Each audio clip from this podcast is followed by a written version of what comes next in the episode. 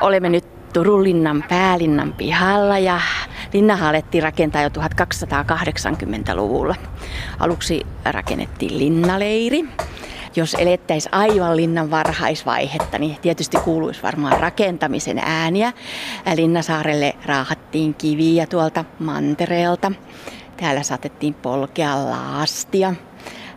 Linnaa rakennettiin sitten kuluvasaaran pauketta ja sahan ääntä, sillä tähän linnaleirin pihalle rakennettiin puisia rakennuksia, koska alun alkaen oli vain kiviset muurit, 9 metriä korkeat. Aivan alkuvaiheessa alettiin rakentaa jo sitten ensimmäistä kirkkoa, linnan kirkkoa. Kaakkoiskulmaan linnan päällikön asuntoa ja luoteiskulmaan linnan kirkkoa. Linnan pihalla oli tietysti valtava hyörinä. Täällä oli linnahenkilökuntaa, sotilaita. Linnahan rakennettiin alun alkaen puolustuslinnaksi ja Ruotsin tukikohdaksi.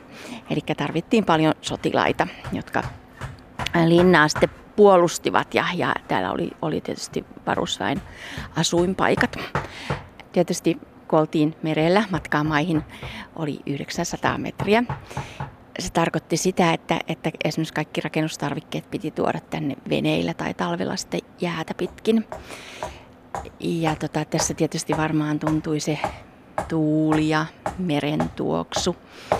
Täällähän oli rakennusmestareita esimerkiksi Gotlannista, eli kuului tietysti eri kielisten ihmisten puhetta ja he yrittivät sitten ymmärtää tavalla tai toisella toisiaan. Tässä oli myöskin kotieläimiä. Linnan päälliköllä oli hevosia, jotka tietysti tuotiin sitten proomun kanssa tänne saareen turvaan.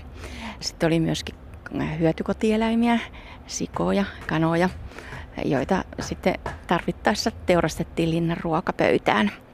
Tämä linnanpiha ei ole kovin suuri nykymittapuun mukaisesti. Tämähän on aika tämmöinen ahdas. Tässä on korkeat tosiaan nämä seinät joka puolella ja siltikin, vaikka nämä seinät on tässä, niin tänne tulee tuolta auringonvaloa näin päiväsaikaa, mutta ei tämä ole ollut kyllä kovinkaan valosa iltaisin ja voin kuvitella, että pitkät talvet on ollut aika pimeitä täällä. Jos ajatellaan silloin rakennusaikana, niin kuinka paljon tässä on työmiehiä hyörinyt?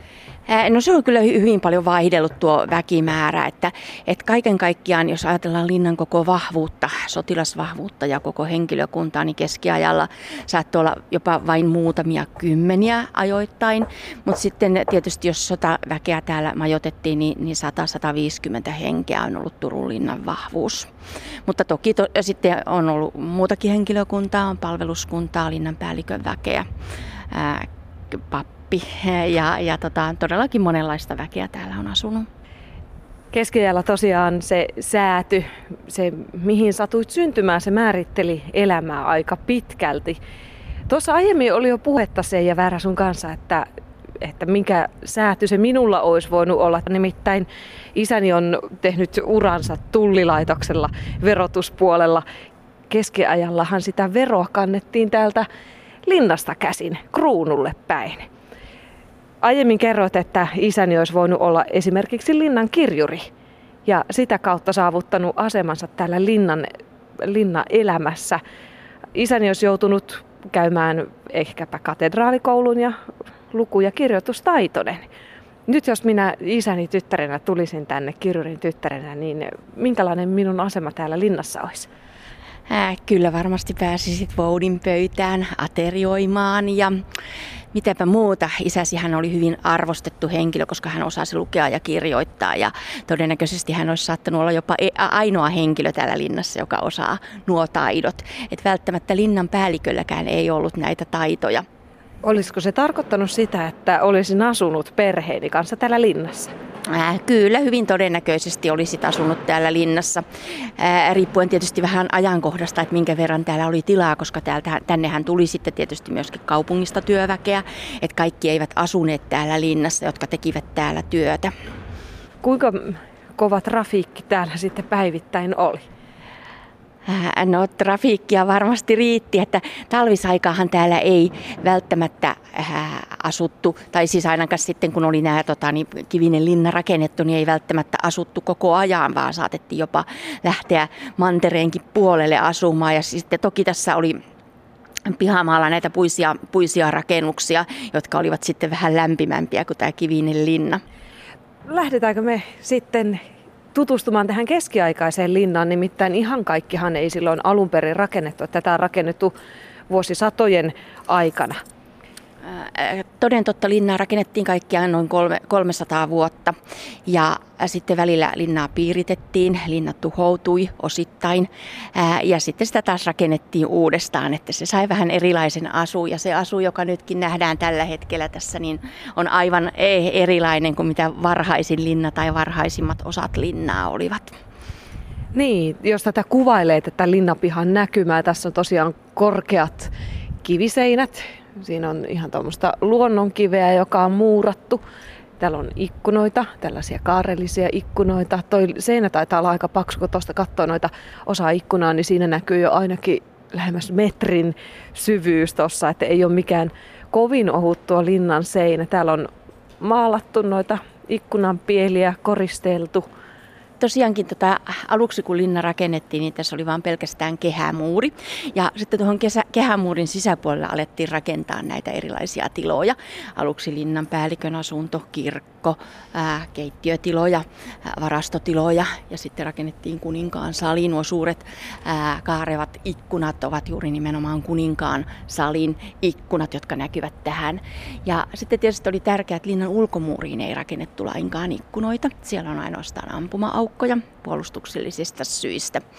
Ja sisäpihalle tulivat nämä ikkunat. Ikkunat oli kauhean pieniä, koska lasi oli kallista. Ja lasia ei välttämättä edes käytetty vielä keskiajalla kaikkina aikoina, vaan käytettiin ihan eläimen vatsanahasta tehtyä kalvoa ikään kuin ikkunan suojana. Mennään linnan ensimmäiseen asuinhuoneeseen. Kävellään tämän pihan poikki.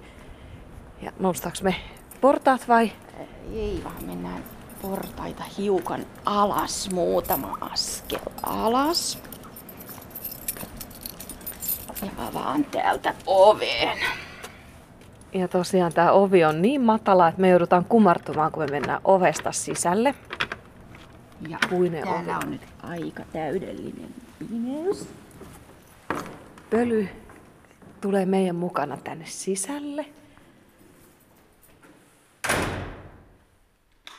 Toki tämä varmaan keskiajallakin on ollut aika pimeä huone, tervasoihtuja seinällä, jotka ovat hiukan valaisseet ja jonkinlaisia tulisijoja, jotka ovat sitten myöskin luoneet vähän valoa tähän tilaan.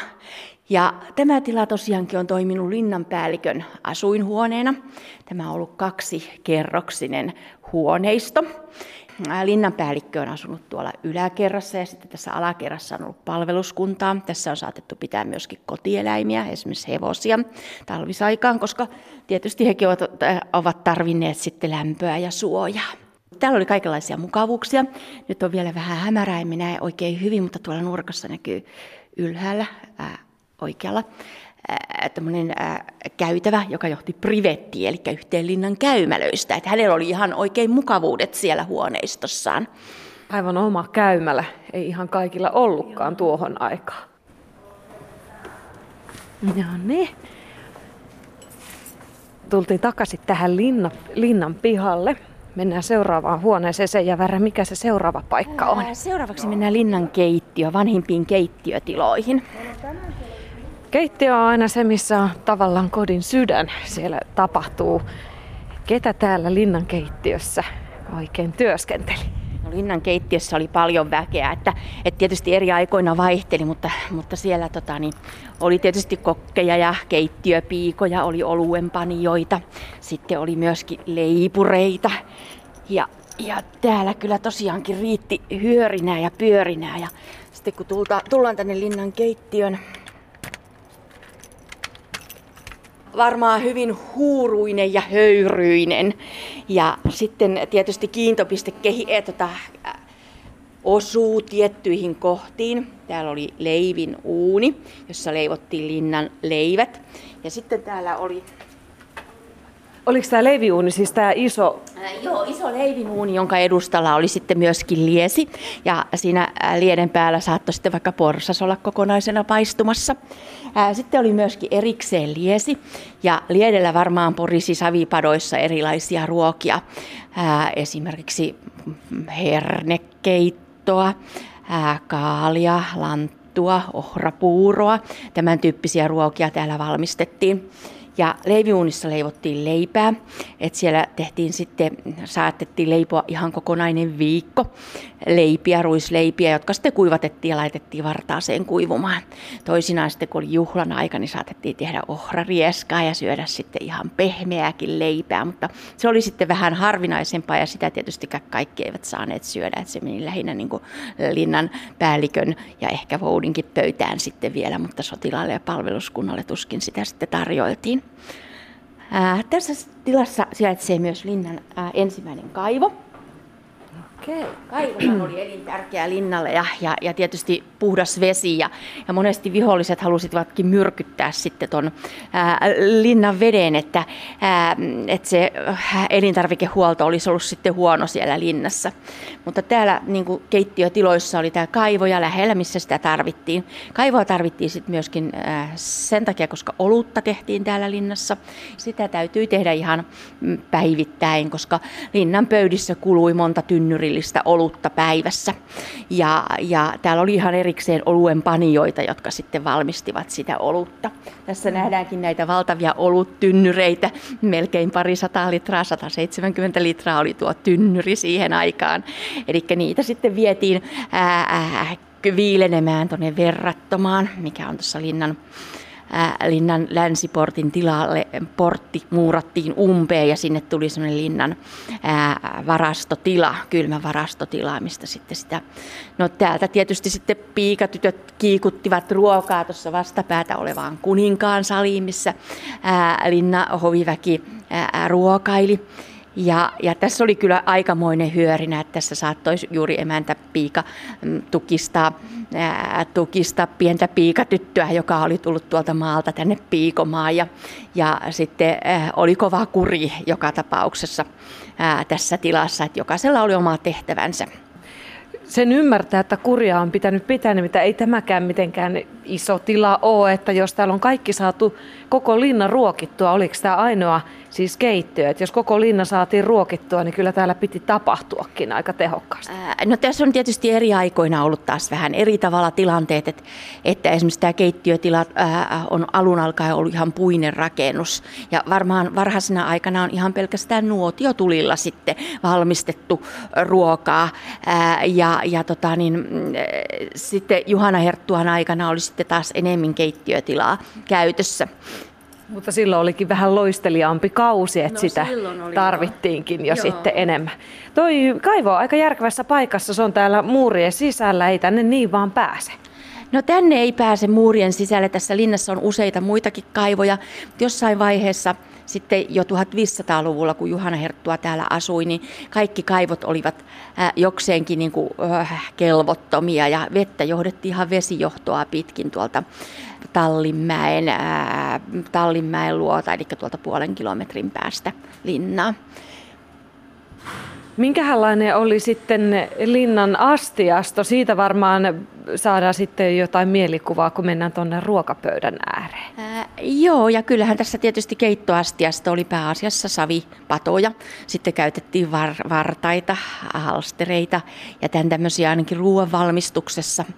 Ja kuparipadat, ne saattoi olla hyvin harvinaisia. Mutta sitten ruokailuastiat oli pääasiassa puuta. Ja sitten tietysti linnan päälliköllä saattoi olla joku hopeinen tai tinainen lautanen, mutta se oli tosiaankin harvinaista. Ja sitten puisilla lusikoilla syötiin sormin.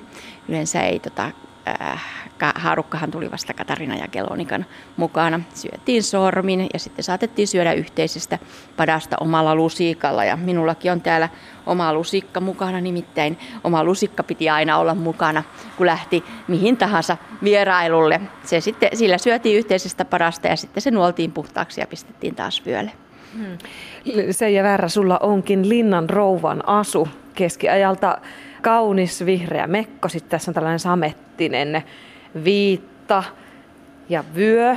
Ja sitten tosiaan tuossa vyössä roikkuu toi pussukka, missä sulla oli se, tai on se lusikka. Ja sitten sulla on tämmöinen, miksikä tota hattua nyt kutsuiskaan? No tämä on itse asiassa tämmöinen burgunilaiskampaus, joka on ihan linnan kampaaja minulle tehnyt. Siinä on, oli tärkeää, että keskiajalla nainen peitti päänsä ja että hänellä oli tosiaankin hiukset peitossa. Et linnan rouvalle toki sitten sallittiin, että hänellä oli tämmöistä kultaista nauhaa, letitetyt hiukset, kultaista nauhaa ja sitten tämmöinen turbaanimallinen päähine, jossa on myöskin kultainen verkko ja kultaista koristelua. Todella ylellinen. Jos keskiajalla linnanrouva täällä kulki, oliko hänellä mitään asiaa tänne keittiöön? Päästettiinkö häntä tänne edes? No kyllä, hän saattoi tulla sitten antamaan neuvoja kokille, että minkälaista ruokaa halutaan kulloinkin, että hyvin vähän hän sitten tietysti täällä kävi, että neuvoteltiin sitten muissa tiloissa. No nyt linnanrouva Seija Väärä opastaa seuraavaan tilaan meidät. Mennään jälleen ulos tuohon linnapihalle. Tässä muuten hyvin näkee, että tämä linnan seinä todellakin on reilun metrin paksunen kivimuuri. Joo, ja parhaimmillaan 2-3 metriä oli toi kehämuurin paksuus, että se oli todellakin paksu. Kävellään pihan poikki ja avataan jälleen yksi iso ovi.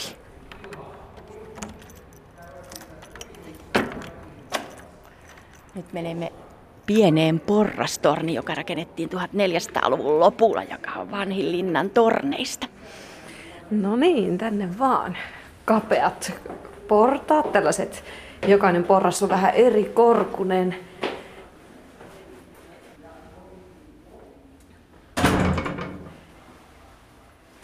Linnanrouvalla on niin paljon tuota vaatetta päällä, että se on hieman hankala kulkea, mutta opasta mua eteenpäin.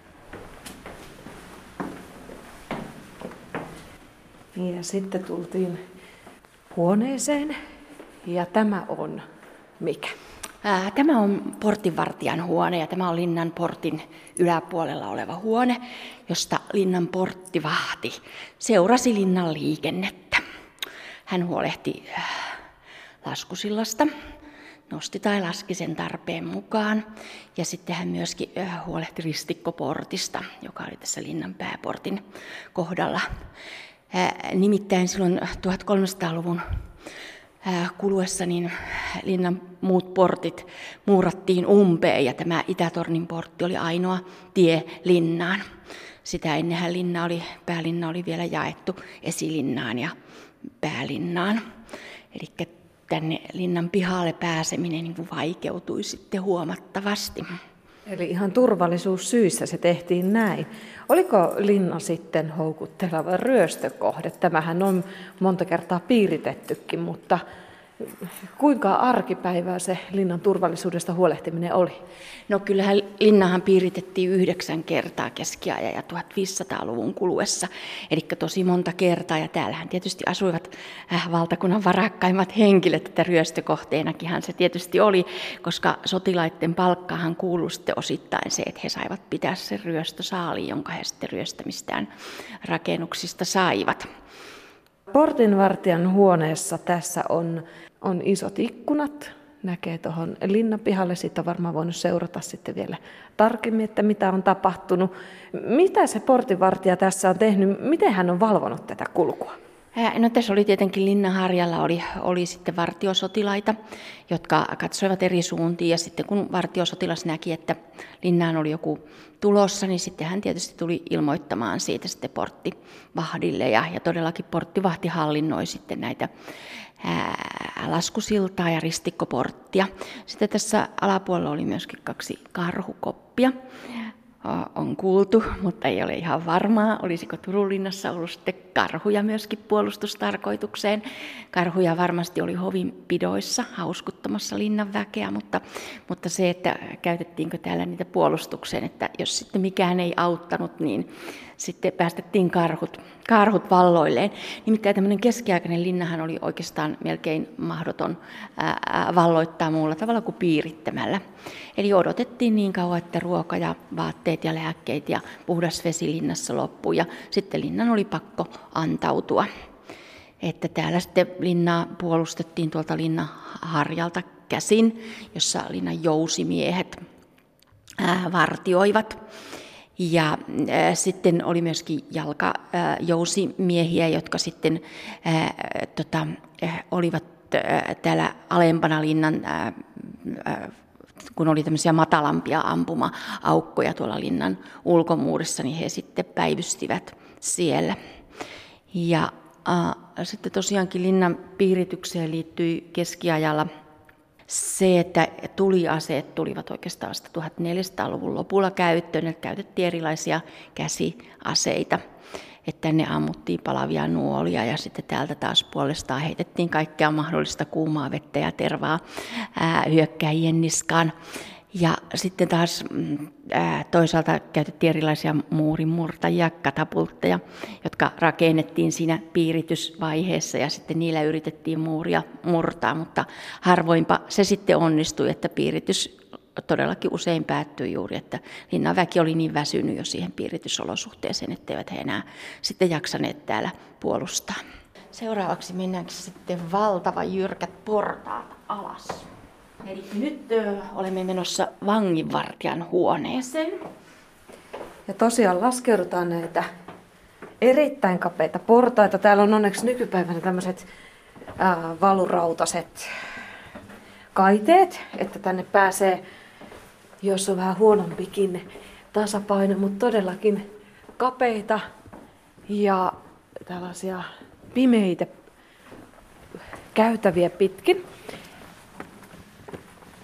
Tässä tilassa niin kuin keskiaikaisena varhaisemmassa vaiheessa tässä on ollut linnan kirkko, mutta sitten Sturen kirkko rakennettiin tähän yläpuolelle ja sen jälkeen sitten tästä tuli vankila. Mutta tässä alapuolella on sellejä ja useampiakin vankisellejä ja näissä on ollut hyvin tunnettujakin vankeja. Keskiajalta tunnetaan valtavan vähän nimeltä ketään vankeja. Klaus Doeck, joka oli merirosvo ja kaappari.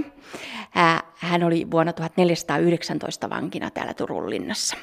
Nimittäin Tallinnan ja Turun raatien kirjeenvaihto todistaa sen, että hän oli täällä vankina.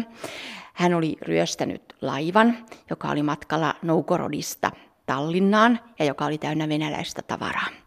Ja Venäjän raati kirjoitti entiselle kuninkaalle Eerik Pomerilaiselle, joka toimi myöskin merirosvona ja kaapparina ja asui Gotlannin saarella.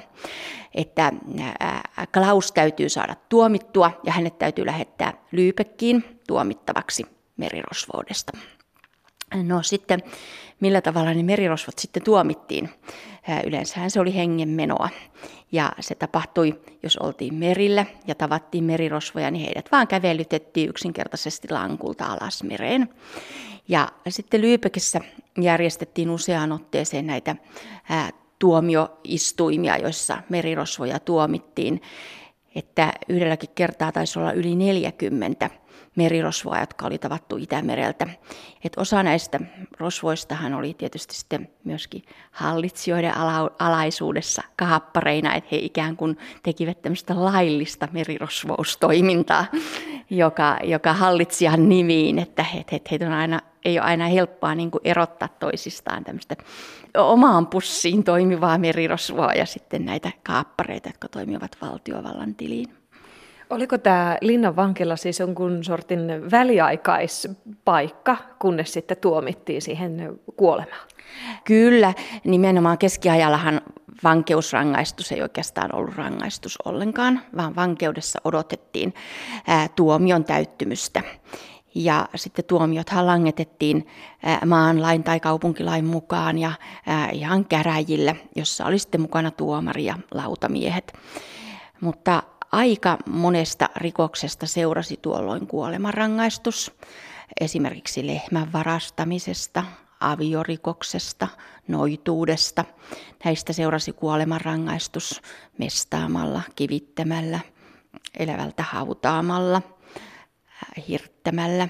Eli erilaisia julmia tapoja tuottaa tuo kuolemanrangaistus. Monesta pienemmästä varkaudesta menetti korvansa tai kätensä tai poltto merkittiin, koska haluttiin näyttää muille, että joku on tehnyt rikoksen ja ettei se rikos toistuisi.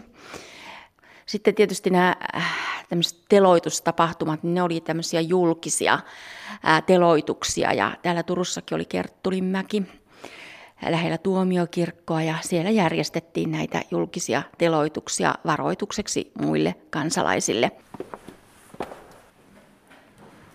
No niin, ollaan kuiluvankilan yläpuolella. Kuiluvankilan partaalla ja tästähän on yli 8 metrin pudotus tuonne alas ja vangit todellakin sinne sitten jollakin tavalla toimitettiin varmaankin köyden avulla sitten nämä tutkintovankeudessa olevat vangit. Ja keskiajalla ainoa tie tähän oli tämä luukun kautta. Eli toi luukukaan ei ole kovin iso, tonne ei kovin iso ihminen edes mahu tuosta luukusta. No keskiajalla se ei varmaan ollut ongelma, kuten nyt hyvinvointivaltion aikana, mutta toi on oikeasti ehkä 50 senttiä leveä kertaa 60 senttiä.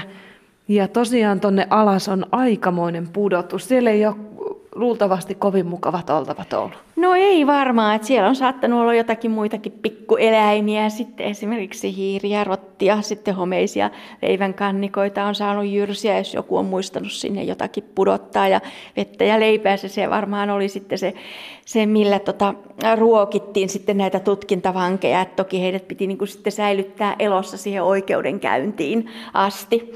Se on ollut pimeä, se on ollut kylmä, varmaan kostea. Piti kuitenkin pysyä tämän vankiparan hengissä tuolla, niin kuinka kauan tuolla on pystynyt pitää ihmistä? No sehän varmaan vähän vaihteli sitten tietenkin, että koska sitten käräjät kokoontuu ja koska otti sitten tämän asian käsiteltäväkseen. Eli varmasti vaihteli ihan tilanteen mukaan, että miten pitkiä nuo vankeusajat olivat. Miten muuten nyt täältä kun katsoo, niin sen näkee, että se on tuommoinen kapea, mutta jatkuuko se tuonne alle? Se jatkuu aika pitkälle tuonne. Okei. Sinne on hyvin mahtunut useita kymmeniä vankeja samaan aikaan. No periaatteessa kyllä. Aika lähellä tuota vankilaa on linnan tupa. Mikä tämän linnan tuvan merkitys on ollut? No linnantupa on ollut sotilaiden majoituspaikka.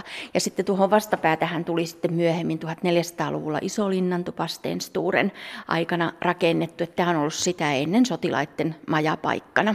Tässä tilassa on todellakin 7 pienoismallia linnan eri rakennusvaiheista. Jos puhutaan linnasta keskiajalla, niin linna on näyttänyt hyvin erilaiselta eri aikoina.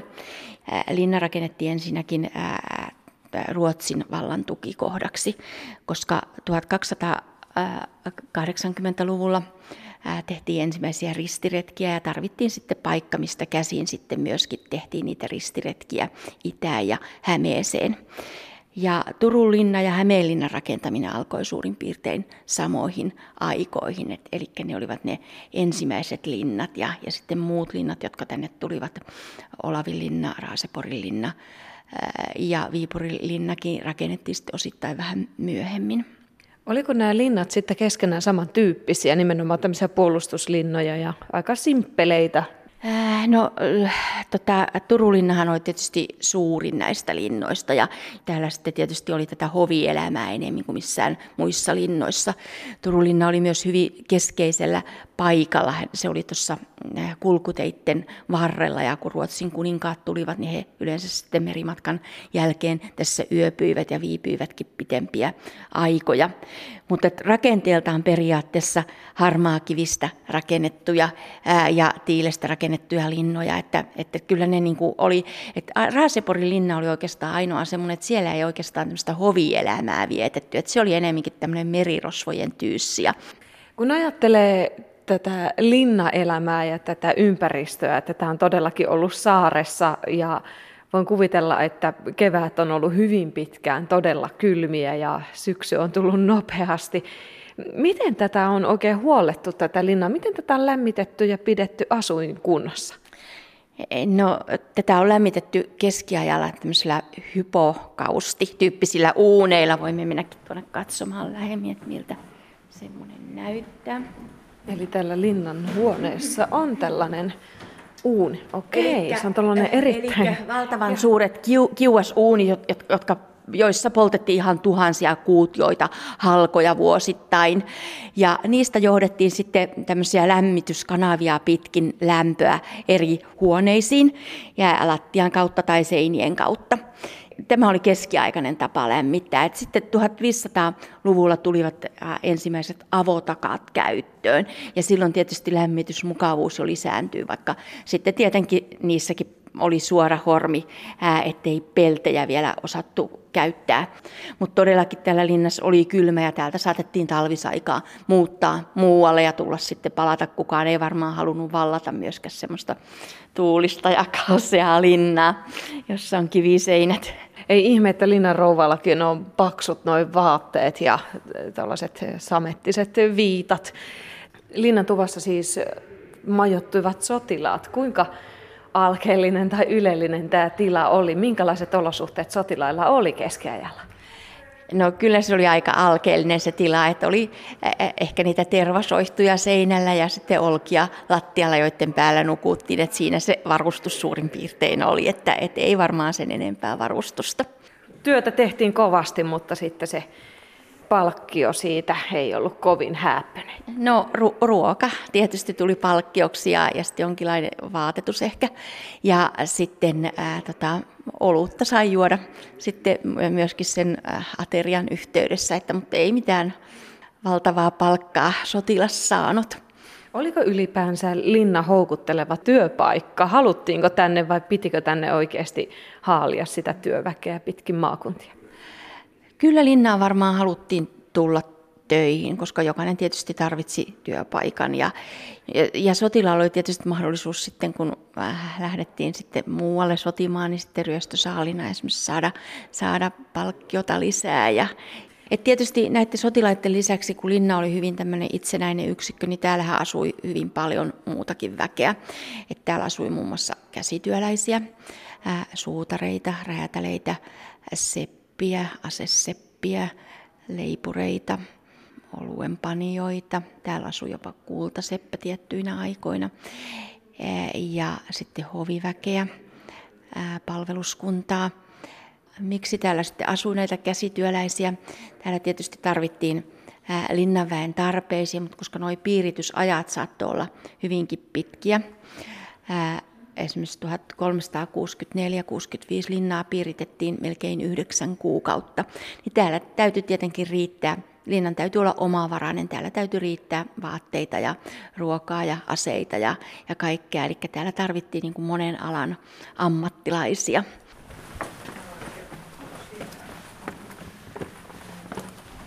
Jälleen noustaan yhdet kapeat portat ylös ja tullaan kuninkaan saliin. Tää onkin kaunis sali, tällainen vaalea, korkea, holvikaarikattoinen. Nimensä saanut muun muassa siitä, että kuningas on täällä asustellut ja vierailut. No itse asiassa täällä on vieraillut hyvin monta eri kuningasta. Oikeastaan kaikki valtakunnan kuninkaat, jotka kävivät Turussa. Täällä on Eerik Pomerilainen asunut, täällä on Kaarle Knuutinpoika asunut ja täällä on asunut sitten Sten Sture vanhempi, joka toimi valtionhoitajana ja sitten tietysti Kustaa Vaasa ja tietysti sitten Juhana Herttua, joka piti hovia 1550- ja 60-luvulla täällä Turun linnassa. Nyt kun ollaan kuninkaansalissa, niin tämän huomaa heti tämän eron noihin muihin tiloihin, että tämä on valoisa ja korkea. Täällä on nämä korkeat ikkunat. Kuinka ylellistä elämää kuninkaansalissa elettiin? No kuninkaansalissa vietettiin todella ylellistä elämää. Täällä vietettiin juhlia. Täällä oli yleensä pöydät katettu täyteen erilaisia herkkuja. Tässähän nähdään sellaisia juurakkojalkaisia pöytiä, joiden jalat on tehty kuusen juurakoista ja sitten tuo kansi on yhdestä puusta tehty ja leveydellään parhaimmillaan lähes 90 senttiä, että valtavia puita on kasvanut tässä Varsinais-Suomen maastossa siihen aikaan, kun nuo pöydät on tehty. palveluskunta on tietysti tuolta linnan keittiöstä kantanut tänne erilaisia höyryäviä patoja. On ollut hernemuhenosta ja on ollut riistaa, kokonaisena paistettua porsasta tai peuraa, karhupaistia. Katajan marjoilla ryyditettynä kenties, leipää, voita, kalaa erilaisissa muodoissa, kuivattuna, savustettuna, suolattuna. Ja tietysti jotakin marjoja jälkiruuaksikin on saatettu syödä. Se, että saatiin sitä ruokaa erittäin runsaasti, niin oli tärkeää, koska tuohon aikaan kaikki eivät tietenkään saaneet riittävästi ruokaa.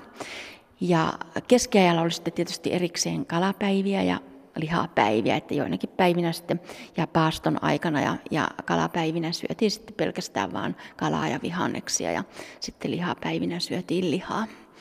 Miten tämä sali oli sitten sisustettu? Täällä oli noita suuria pöytiä. Oliko täällä paksuja verhoja ja kankaita ja mitkä toi sitä ylellisyyttä tähän saliin? No kyllä täällä varmaan on ollut verhoja ja kankaita. Pöydät katettiin yleensä sillä tavalla, että kukaan ei ollut selin kehenkään, koska se oli turvallisuuskysymys. Ja ehkä se oli sitten vähän seremoniallisempaakin, että istuttiin pöydän toisella puolella, eli seinän puolella. Ja toki penkeillä on ollut varmasti sitten näitä tyynyjä ja erilaisia seinävaatteita sitten vähän lieventämässä sitä kylmyyttä. Mutta kyllä sitten varhaisempina aikoina niin tämä saattoi olla aika ankeakin, että ei välttämättä kovin ylellisen tuntuinen. Että tervasoidut paloivat seinillä ja lattialla saattoi olla olkia, mihin sitten nukahdettiin juhlien päätteeksi. Kuinka railakkaita juhlia täällä sitten oli? Et vietettiinkö tanssiaisia esimerkiksi? Kyllä juhli yleensä liittyi erilaisia ohjelmanumeroita, saattoi olla esimerkiksi karhunkesyttäjiä, narreja ja muita hauskuttajia. Ja sitten tanssittiin toki näitä keskiaikaisia tansseja. Ja sitten tietysti äsken tuossa unohdin sanoakin tästä, että olut oli aika tärkeä ruokajuoma. Sitä joivat sekä lapset että aikuiset. Se oli vähän eri vahvuista ja sitä sai vähän eri määrän eri henkilöryhmät. Että esimerkiksi linnanpäällikön pöytään tuotiin 5 litraa olutta päivässä ja vouti sai sitten seurueineen vain sen 3,3 litraa ja palveluskunnalle parisen litraa olutta. Olut oli osa ruokaa ja sehän tehtiin ohrasta, niin se oli tosiaankin osa ruokaa. Tavallinen kansa söi pääasiassa viljatuotteita ja kalaa suolattuna lähinnä nyt näin. Et se oli hyvin aika askeettinen se ruokavalio sitten taas siellä palveluskunnan pöydässä. Kun kuningas ei ollut paikalla, niin mitä tässä salissa tapahtui? No tässä tietysti linnan aatelisväki muun muassa ruokaili ja vietettiin näitä juhlia. Kuninkaat saattoi viettää pitkiä aikoja täällä linnassa. Et esimerkiksi Sten Sture, joka oli valtiohoitaja ja edusti Ruotsin valtiovaltaa, niin hän kävi peräti muistaakseni 16 kertaa täällä linnassa ja vietti pitkiäkin aikoja vaimonsa Ingeborg Tottin kanssa täällä linnassa. Se varmaan tarkoitti sitä, että linnan henkilökunnan täytyy olla myös väleissä kuninkaan kanssa. Että oli tietyt asiat, mistä piti pitää huolta, että heti kun kuningas tuli, niin linna piti olla kunnossa. Kyllä, ja tiukka hierarkia ja kova kurinpito oli varmasti henkilökunnan keskuudessa.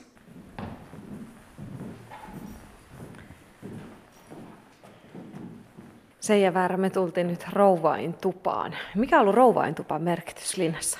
No linnan naisväki vietti aikaa täällä rouvain tuvassa, tai ei sanota vietti aikaa, vaan työskenteli nimenomaan, koska tuohon aikaanhan ei jouten saanut olla. Laiskuus oli yksi kuoleman synneistä. Niitähän oli sitten viha, kateus ja ahneus ja himo ja näin. Useampia kuoleman syntejä. Ja olipa sitten ylhäinen tai alhainen nainen ja aina piti tehdä jotakin. Tässä rouvain tuvassa, joka oli alempisäätyisten naisten kokoontumistila, täällä tehtiin erilaisia käsitöitä. Muun muassa käsiteltiin villaa, karstattiin, kehrättiin, kudottiin kankaita, ommeltiin vaatteita. Tässä pyörivät myös lapset helmoissa, lapsia hoidettiin tässä. Ja lapsethan oli noin 7-vuotiaaksi tytöt ja pojat tämän linnan naisväen seurassa, kunnes sitten poikia alettiin opettaa poikien tavoille ja tyttöjä tyttöjen tavoille, taikka sehän tapahtui tässä sitten samallakin koko ajan. Tuossa ylemmässä kerroksessa, joka on minun valtakuntaani, linnanrouva Katarinan valtakuntaa, linnan hoviväki sitten teki erilaisia käsitöitä ja vietti aikaansa. Että jos joku osasi lukea, niin sitten saatettiin jopa lukea, saatettiin kuunnella musiikkia. Sitten siellä samanaikaisesti sitten ommeltiin esimerkiksi alttarivaatetta linnan kirkkoon tai jotakin muuta tämmöistä yleellisempää käsityötä. Tosiaan lapset kasvoivat täällä äitien ja naisten joukossa. Ylemmillä naisilla oli imettäjät, he eivät itse imettäneet lapsiaan. Lapsi pidettiin kapalossa muutaman kuukauden ikäiseksi asti. Kun vauvan kietoi semmoiseen tiukkaan kapaloon, niin hän oli hyvin rauhallinen eikä vaatinut oikeastaan mitään. Ja sitten esimerkiksi työskennellessä lapsi oli helppo vaikka laittaa seinälle koukkuun odottamaan, kun äiti teki töitä ja lapsi oli siellä kapalossa hyvin tyytyväinen sitten. Tuohon aikaan tietysti tuo lapsikuolleisuus oli aika suuri, eli aika monet lapset kuolivat tuossa imeväisikäisinä, koska he saivat esimerkiksi tämmöistä epäpuhdasta ruokaa tai saattoipa jopa nälkäänkin kuolla lapsia. No sitten vähän isommat lapset, myöskin sitten tämmöiset noin 4-vuotiaaksi, niin tytöt ja pojat puettiin samalla tavalla mekkoon, joka oli tämmöinen pitkä mekko. Se oli hyvin kätevä, siellä ei ollut mitään alla, se oli se mekko. Jos tuli vaikka pissahätä, niin se tuli sieltä sitten niin näppärästi hoidettua se asia. Sen jälkeen alettiin sitten pukea sitten säätynsä mukaisesti lapsia tietynlaisiin asuihin. Jos ajatellaan, että oli vaikka joku keittiöpiika, jos niin sattui, että hän sai lapsen, niin tuliko se lapsi tänne sitten hoitoon? Että hoitiko kaikki naiset, jotka täällä olivat, niin kaikkien lapsia vai oliko omasta lapsesta se jokaisen äidin oma vastuu? No kyllä luulisin, että enimmäkseen oli se oma vastuu, että sitten se lapsi oli vaan mukana siellä töissä, että oltiinpa sitten missä tahansa, mutta että kyllä varmaan on ollut tämmöistä yhteisvastuullista lastenhoitoakin jossain määrin, että lapset on ollut. Ja sitten tietysti jo aika pienet lapset, ainakin jos kuului vähän korkeampaan säätyyn, niin lähetettiin pois kotoa jopa jo 7-vuotiaana niin johonkin kartanoon tai hoviin kasvatettavaksi hovitavoille. Ja sitten tuolta maaseudulta tuli tuommoisia 10-12-vuotiaita tyttöjä töihin tänne linnaan, että heillä alkoi sitten se piian ura jo hyvin, hyvin nuorena. Ja tämmöisiä nuoria tyttöjä ei välttämättä kohdeltu kovin hyvin täällä, että esimerkiksi ajateltiin, että eivät tytöt tarvitse niin paljon ja niin hyvää ruokaa kuin esimerkiksi aikuiset miehet tai pojat. Ja tällä tavalla, että heitä kohdeltiin vähän huonommin kuin sitten poikia.